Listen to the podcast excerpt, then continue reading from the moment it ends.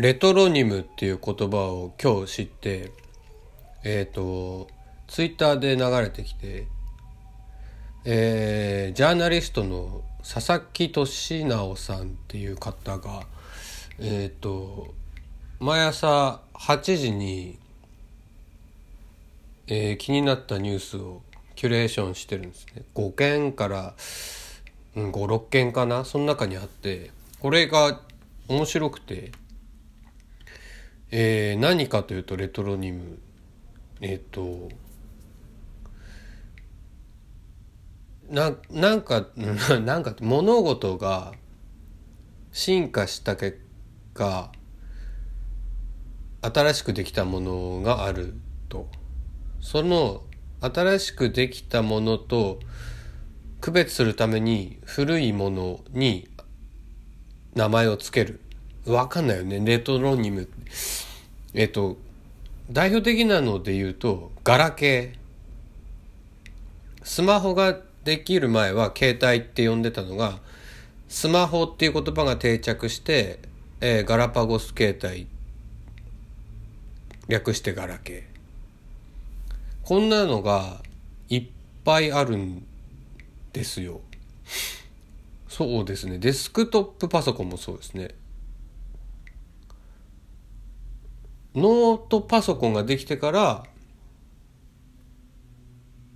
8、89年90年代ぐらいかな？ノートパソコンだそれまではパソコンは机の上に置いて使うのが普通だったけどノートパソコンができてからデスクトップパソコンっていうのが出てきたと。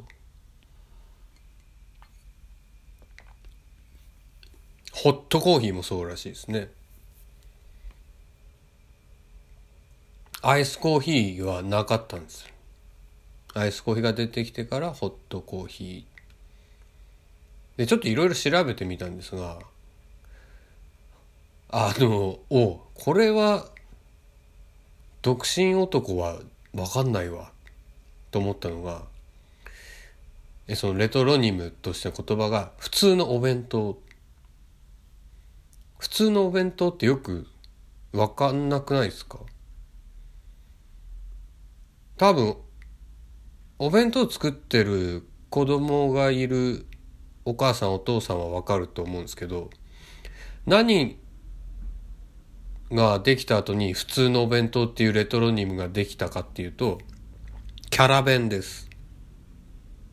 キャラ弁が、えー、広まって普通のお弁当っていう言葉ができた。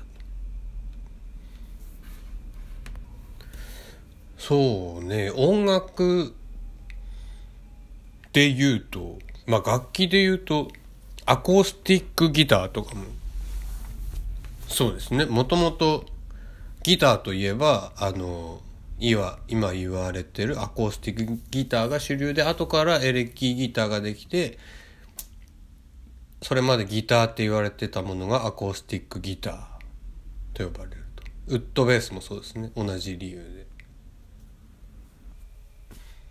あと完全に知らなかったのが、地上アイドル。